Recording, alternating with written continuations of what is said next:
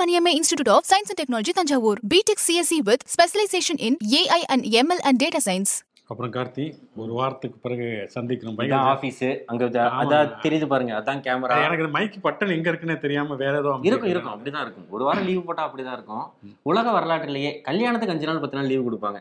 அக்கா கல்யாணம் அக்கா பொண்ணு கல்யாணத்துக்கெல்லாம் பதினஞ்சு நாள் லீவு தர்ற அளவுக்கு ஆபீஸ் அது ஏன் ஒய்ஃபோட அக்கா பொண்ணு? அதுவும்? அதுவும் அதுவும். சரி ஓகே. ஒரு மனுஷன் நிம்மதியா சந்தோஷமா இருக்கிறதுக்கு விட மாட்டீங்களே. நாடு முழுக்க அவ்வளவு பிரச்சனைகள் துயரங்கள் இருக்கு. அவனவனுக்கு இங்க கல்யாணம் ஆலையே இதுல ஒய்ஃபோட அக்கா பொண்ணு கல்யாணத்துக்கு நீங்க போயிட்டு வந்திருக்கீங்க. எனக்காக என்னைக்காவது போராடி இருக்கீங்களா? உங்க கல்யாணத்துக்கு நான் உங்களோட ரெண்டு நாள் கூடுதல் லீவ் போடுவேன். அது தெரியும். அது நல்லாவே தெரியும். பாப்போம். சரி சோக்குள்ள ஆமா. போவோம், ஆரம்பிப்போம். ம். இது என்ன சோ சொல்றேன் சொல்றேன் ஓகே இது சொல்றதை சொல்லட்டும். சோ ஒளிப்பதிவாளர் கண்ணனுடன் நான் சிவகுமார். நான் உங்கள் கார்த்திக்.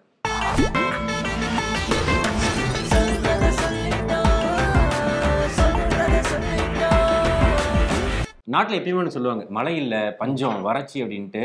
ஆனால் திமுக ஆட்சிக்கு வந்தாலே வந்து வறட்சியாகவே இருக்குன்னு ஒரு லாஜிக் சொல்லுவாங்க. ஆனால் இந்த முறை தான் ஸ்டாலின் ஆட்சியில் வந்து வெள்ளம் கரை புரண்டு ஓடுதுங்கிற மாதிரி மகாராஷ்டிரன் ஆட்சியில் என்கிற டோனில் தான் போய்கிட்டு இருக்கு.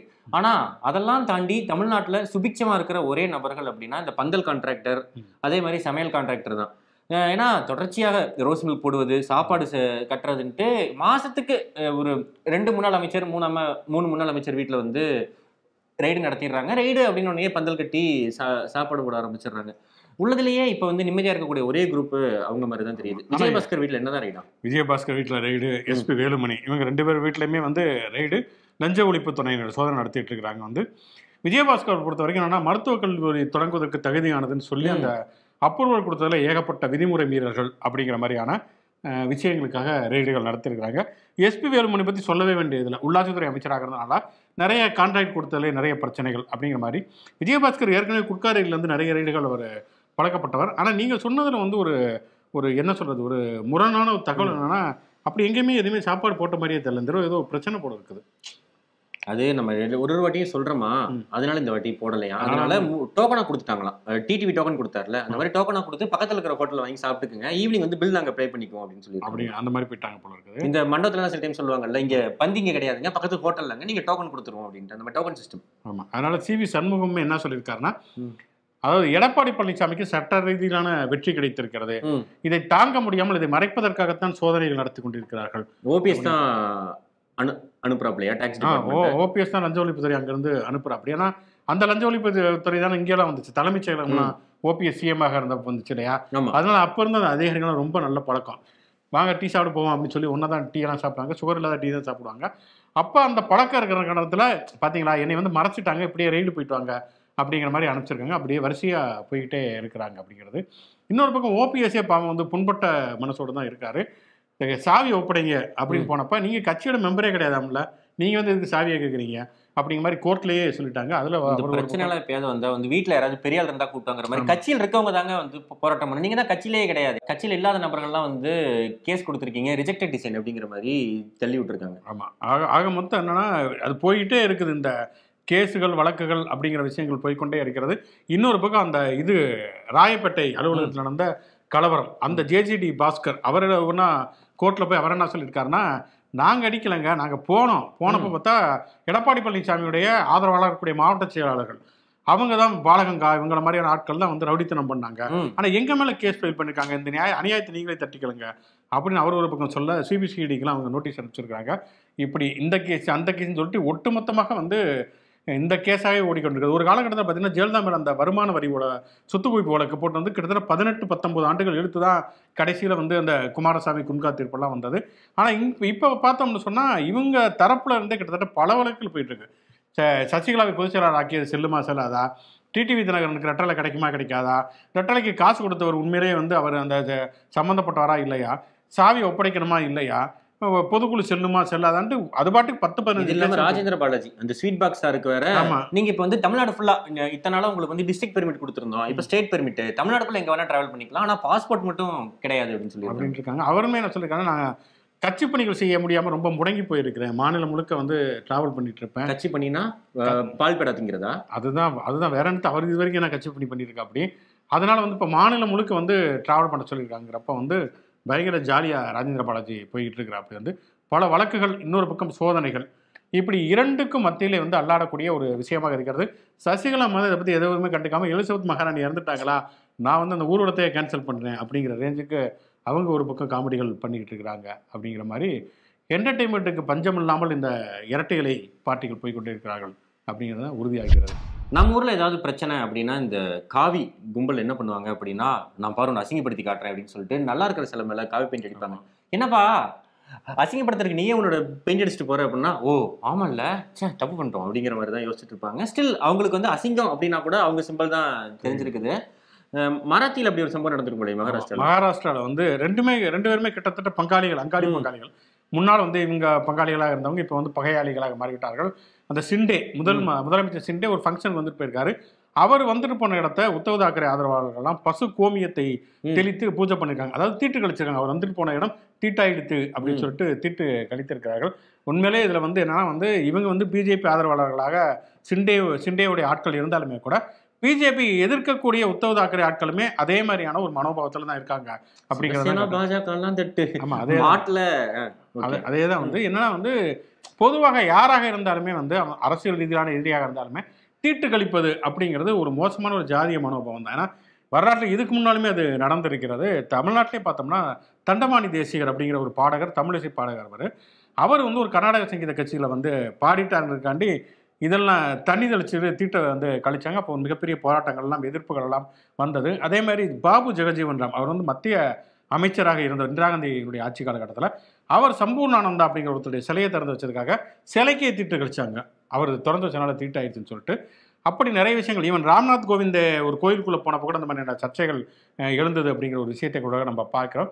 அதனால அரசியல் ரீதியாக வந்து நம்ம வந்து போராட்டம் பண்ணுறது எதிர்ப்பு தெரிவிக்கிறது அல்லது ஒரு கருப்பு கொடி காட்டுறது அல்லது வந்து கொடும்பாவி கொடுத்துவது இதெல்லாம் வந்து ஒரு போராட்ட வடிவம். தீட்டு கழிக்கிறதுங்கிறது ரொம்ப ரொம்ப அபத்தமான ஒரு விஷயம். அதே மாதிரி இன்னொரு ஒரு மோசமான விஷயம் பண்ணுவாங்க. என்னன்னா வளையல்களை அனுப்புவோம் அப்படிலாம் சொல்லுவாங்க நீங்கள் ஆண்மை இல்லை வளையல்களை அனுப்புறது சேலைகளை அனுப்புறது. ஏன்னா வந்து அவங்களுக்கு ஆண்மை இல்லையா அதனால வந்து அதை பண்ணுவான் அப்படிங்கிற மாதிரியான அது இன்னொரு வகையில் வந்து ஒரு மோசமான ஆணாதிக்க மனோபாவம். இந்த ரெண்டுமே வந்து இருக்கக்கூடிய ஆட்கள் இருக்கிற வரைக்கும் இவங்க எப்படி வந்து சாதாரண மக்களுக்கு வந்து அவங்க நல்லது செய்வாங்க அப்படிங்கிறது இவங்க எப்படி இங்க இருக்கிற மக்களுக்கு வந்து ஒரு சமூக நீதி தேவை ஒரு சோஷியல் ஜஸ்டிஸ் தான் முக்கியம். இங்க எல்லாருமே எல்லா மக்களும் சமம். அப்படிங்கிற ஐடியாலஜி ஒரு துளி கூட இல்லாத இந்த நபர்கள் எப்படி வந்து ரிசர்வேஷனுக்கு ஆதரவா பேசுவாங்க? எப்படி இங்க ஈக்குவாலிட்டி எல்லாருமே எல்லாத்துக்குமே வந்து சம உரிமை வேணும்லாம் எப்படி பேசுவாங்க? ஏன்னா இவங்களுக்கே அந்த இயல்பிலேயே அந்த பழக்கம் கிடையாது. இப்ப அஹ், அமெரிக்கை நாராயணன் ஒருத்தர் இருப்பாரு. காங்கிரஸ்ல இருப்பாரு. அவர் காங்கிரஸ்ல என்ன பண்றாரு அப்படின்னு. அமெரிக்காவுக்கு அவருக்கு எந்த சம்பந்தமே கிடையாது. எந்த சம்மந்தம் கிடையாது. இந்த ஆவணி மாசத்துல ஏதோ ஒரு ஃபங்க்ஷன் வரும். அப்ப மட்டும்தான் அவரோட எல்லாம் எல்லாத்துக்கும் பாப்புலர் ஆகும். அவரு நேத்து ராசாவுடைய ஒரு ஸ்பீச் அவர் வந்து ஏற்கனவே சொன்னதுதான். இந்தியாவில் இருக்கக்கூடிய இவர்களெல்லாம் கிறிஸ்துவர்கள் இவர்களெல்லாம் இஸ்லாமியர்கள் அப்போ மிச்சவங்கள்லாம் யார்? இவங்களுக்கெல்லாம் எந்த மதமும் இல்லை அப்படிங்கிறப்ப ஆங்கிலேயர்கள் எல்லாம் இந்துக்கள்னு சொல்லிட்டாங்க. நீங்கள் வந்து வேறு எந்த எந்த கிளான்குள்ளேயுமே வரல. அதனால மிச்சர்கள் எல்லாத்துக்கும் ஹிந்துஸ்னு வச்சுட்டாங்க அப்படிங்கிற மாதிரி ஆராசாவுடைய ஒரு பழைய பேட்டி ஒன்று இருக்கும். அந்த பேட்டியை எடுத்து அண்ணாமலை அவர்கள் ஷேர் பண்ணி அதுக்கு சப்டைட்டில்லாம் போட்டு அப்பா ஃபஸ்ட் கிளாஸாக சப்டைட்டில் போட்டிருக்கப்பா. டிஎம்கே ஐடிவிங் பண்ண வேண்டிய வேலையை நீங்கள் உட்காந்து ஃபுல் டைம் ஒர்க்காக எடுத்து பண்ணியிருக்கீங்க அப்படிலாம் பாராட்டிட்டு இருக்க அமெரிக்க நாராயணன் ஒரு கட்டத்துக்கு மேலே போய் இவர் வந்து வேற்று மதத்தினர். ஆராசா வந்து கிறிஸ்துவர். இவர் வந்து ஹிந்துவே கிடையாது. ஒரு மாற்று மதத்தினர் ஹிந்து ஒரு இந்து மதத்தின் சனாதன தர்மத்தை வந்து இகழலாமா? அப்படின்னு சொல்லி இவரை வந்து கட்சியை விட்டு நீக்க வேண்டும் அப்படின்ட்டு டிஎம்கே ஹெட்ஸுக்கெல்லாம் டேக் பண்ணியிருந்தாரு. நீங்க எப்படிங்க ஒரு மாற்று மதத்தினர் சொல்றீங்க? ஒரு ஹிந்து தானே அப்படின்னு போட ராசாவனுடைய மனைவி இறந்த அந்த போட்டோவை குறிப்பிட்டு அங்க வந்து அவருடைய மனைவி வந்து ஒரு காஃபின்ல வைக்கிற மாதிரி ஒரு போட்டோ அந்த போட்டோவை ஷேர் பண்றாரு. இது என்ன மாதிரியான ஒரு மனநிலை? இவர்கள் எல்லாம் உண்மையிலேயே காங்கிரஸ் இவங்க எல்லாம் வந்து எந்த கட்சியில் இருந்தாலும் இவர்களோட மனநிலை இப்படித்தான் இருக்கும். இவர் மிகவும் ஒரு மோசமான மனநிலை தான் இவங்க இருக்காங்க. இவங்களுக்கெல்லாம் வந்து வேற மாற்றே கிடையாது. அதுவும் யார் என்ன கேட்டாலும் இங்க பாருங்க கிட்ட போட்டோ ஆதாரம் இருக்கு அப்படின்ட்டு. ஒரு ஒரு ஹிந்துவா இஸ்லாமியரா முஸ்லீமானு முடிவு பண்ண வேண்டியது கான்ஸ்டியூஷன் ஆராசா எலெக்ஷன்ல நிக்கிறாரு. எலெக்ஷன்ல அவர் வந்து ஹிந்து கிடையாது ஒரு கிறிஸ்டியன் அப்படின்னா நீங்க வந்து கோர்ட்ல கேஸ் ஃபைல் பண்ணி தான் அதை அவரை மாத்தணும். இல்ல அவர் ஏமாத்துறாரு அப்படின்னு ப்ரூவ் பண்ணணும். ஒருவருடைய இறுதி சடங்கு படத்தை ப- பகிர்ந்து இவர் ஹிந்துவே கிடையாது. இவர் ஒரு மாற்று மதத்தினர். இவர் கிறிஸ்டோ கிரிப்டோ ஏதோ சொல்லுவாங்களே. Crypto Christians crypto Christian crypto Hindu அப்படின்லாம் சொல்றது வந்து என்ன மாதிரியான அணுகுமுறை? அதான் நீங்க இப்ப சொன்ன மாதிரி தான் ஏக்நாத் சிண்டேவோ இல்லை சோகால்டு இவங்கெல்லாம் இப்போ பாஜக இவங்க வந்து சிவசேனா அப்படின்னாலும் பெரிய வித்தியாசம் கிடையாது. இதே வந்து இவங்க வந்திருந்தாங்கன்னா ஏக்நாத் சிண்டே தீட்டுக்கு கழிச்சிருக்க போறாரு. அமெரிக்க நாராயணன் காங்கிரஸ்ல இருந்தாலும் அவருடைய மனோபாவங்கிறது இங்க இருக்கக்கூடிய மனிதர்கள் இப்படியான மனிதர்கள் தான். இவர்களை வந்து நம்ம ஈஸியா இவங்க வந்து ஒரு கிறிஸ்டியன். இவங்க வந்து இவரோட ஃபுல் ஃபுல் நேம் ராஜா கிடையாது. ராஜா முகமதுன்னு கூட அடுத்து சொன்னா சொல்லுவாங்கன்னு நினைக்கிறேன். அவர் தமிழரா தெலுங்கரா ஆமா. அவர் கிறிஸ்தவரா முஸ்லீமா இதை மட்டுமே பார்க்கறது மட்டுமே முழு நேர வேலையாக பார்த்து கொண்டிருப்பது அப்படிங்கிற ஒரு குரூப் பண்ணிக்கிட்டே இருக்காங்க.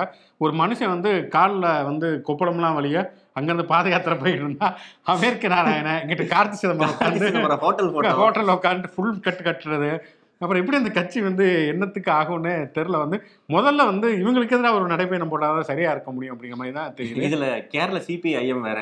கேரளால பதினெட்டு நாள் ராகுல் காந்தி போராட்டம் பண்றாரு அஹ், நடைப்பயணம் பண்றாரு. ஆனா உத்தரப்பிரதேசல ரெண்டு நாள் தான் பண்றாரு கேரளாலயாவது ஜெயிப்போட ஒரு நம்பிக்கை இருக்கு பதினெட்டு நாள் பண்றாரு. உத்தரப்பிரதேசல பண்ணி பத்து காசு தேராதங்கிறனால தான்ப்பா பண்ணல. ஆனா எதிர்க்கட்சிகள் ஒன்று சேர்ந்துடக்கூடாது அப்படிங்கறதுல பாஜக ஒரு முடிவோட இருக்கோ இல்லையோ? உத்தரப்பிரதேசம் தான் ஒரு இது ஞாபகம் வருது. நீட் தேர்வில் அவங்க தான் முதலிடமாமே. அதாவது நம்ம பிள்ளைங்க இந்த நீட்டுக்கெல்லாம் போறப்பதான் வந்து மூக்குக்குள்ள இதெல்லாம் திருப்பலிலாம் விட்டு மூக்குல ஏதாவது இருக்கா சொல்லுங்க. காதுக்குள்ள பாம்பெல்லாம் விட்டு செக் பண்ணுவாங்க. உள்ளதா இருக்கான்னு.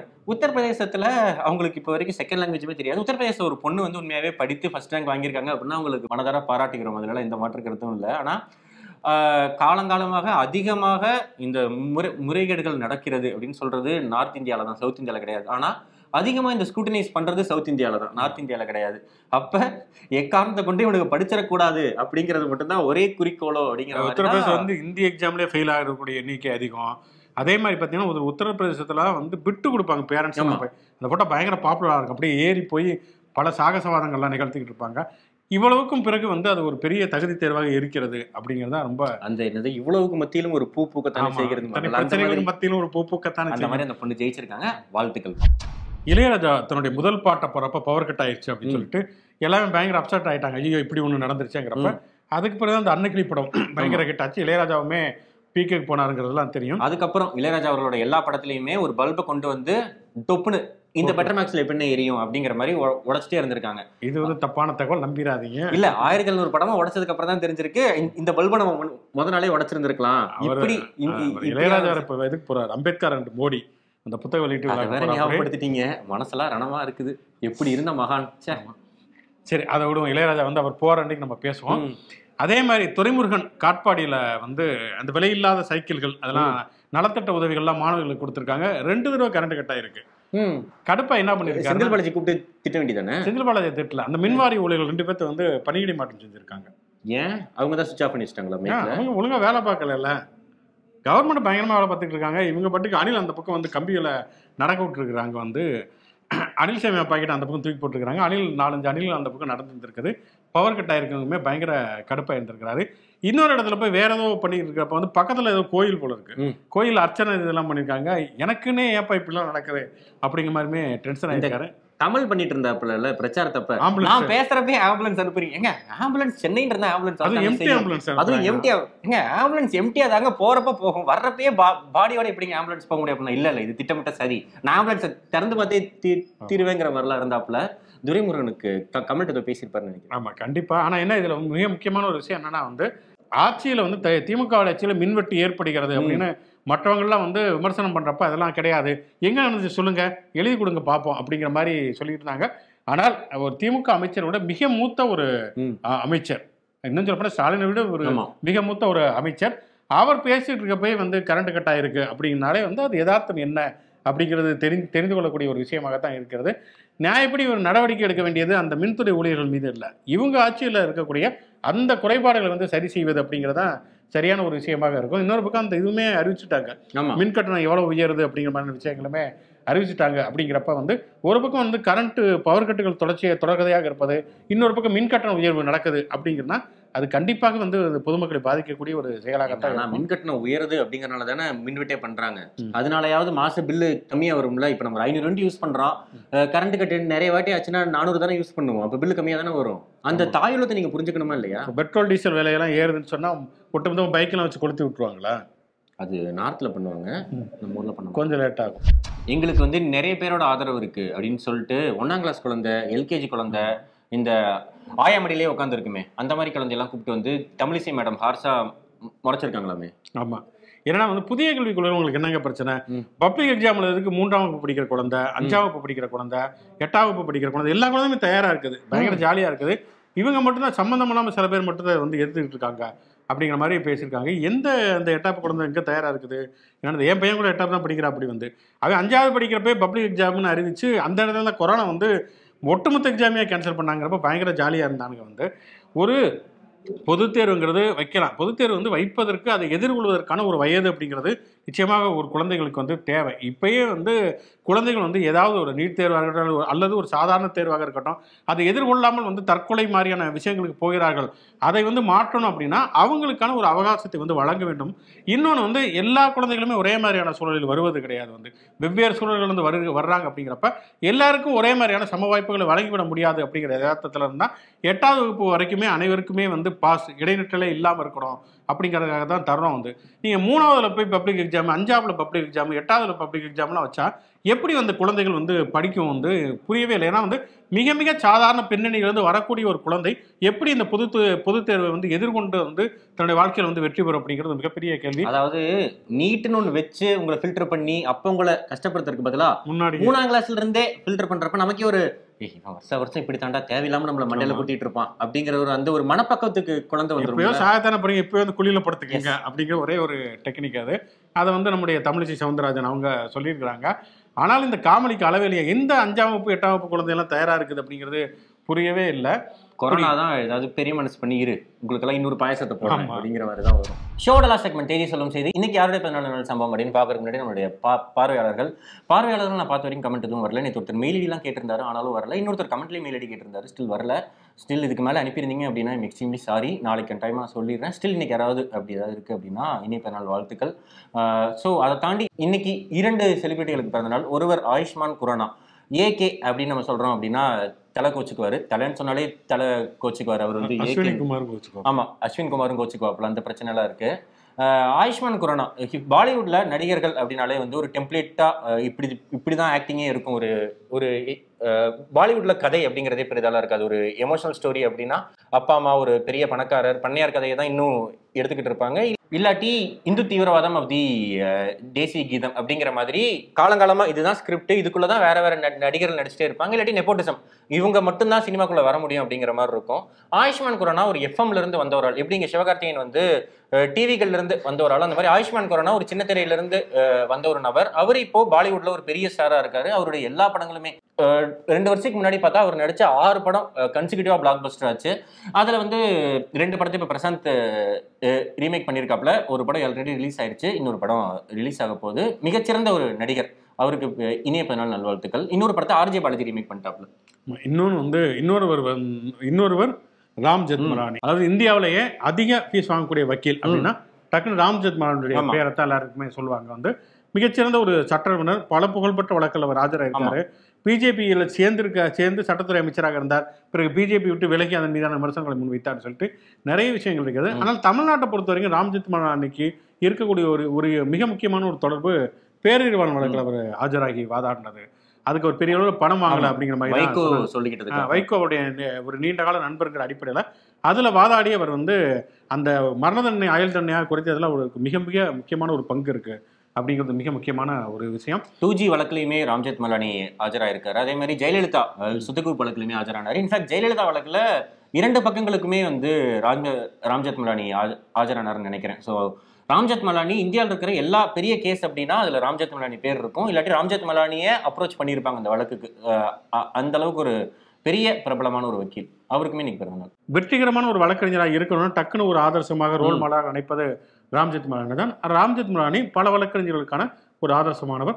ஆயுஷ் குரானாவுக்கு நம்முடைய இனிய பிரதான வாழ்த்துக்கள். உங்களுக்கு ஆயுஷ் குரானா திரைப்படங்களை உங்களுக்கு பிடிச்ச படங்களை கமெண்ட்ல போடுங்க. நன்றி. Periyar Maniammai institute of science and technology Thanjavur. B Tech CSC with specialisation in AI and ML and data science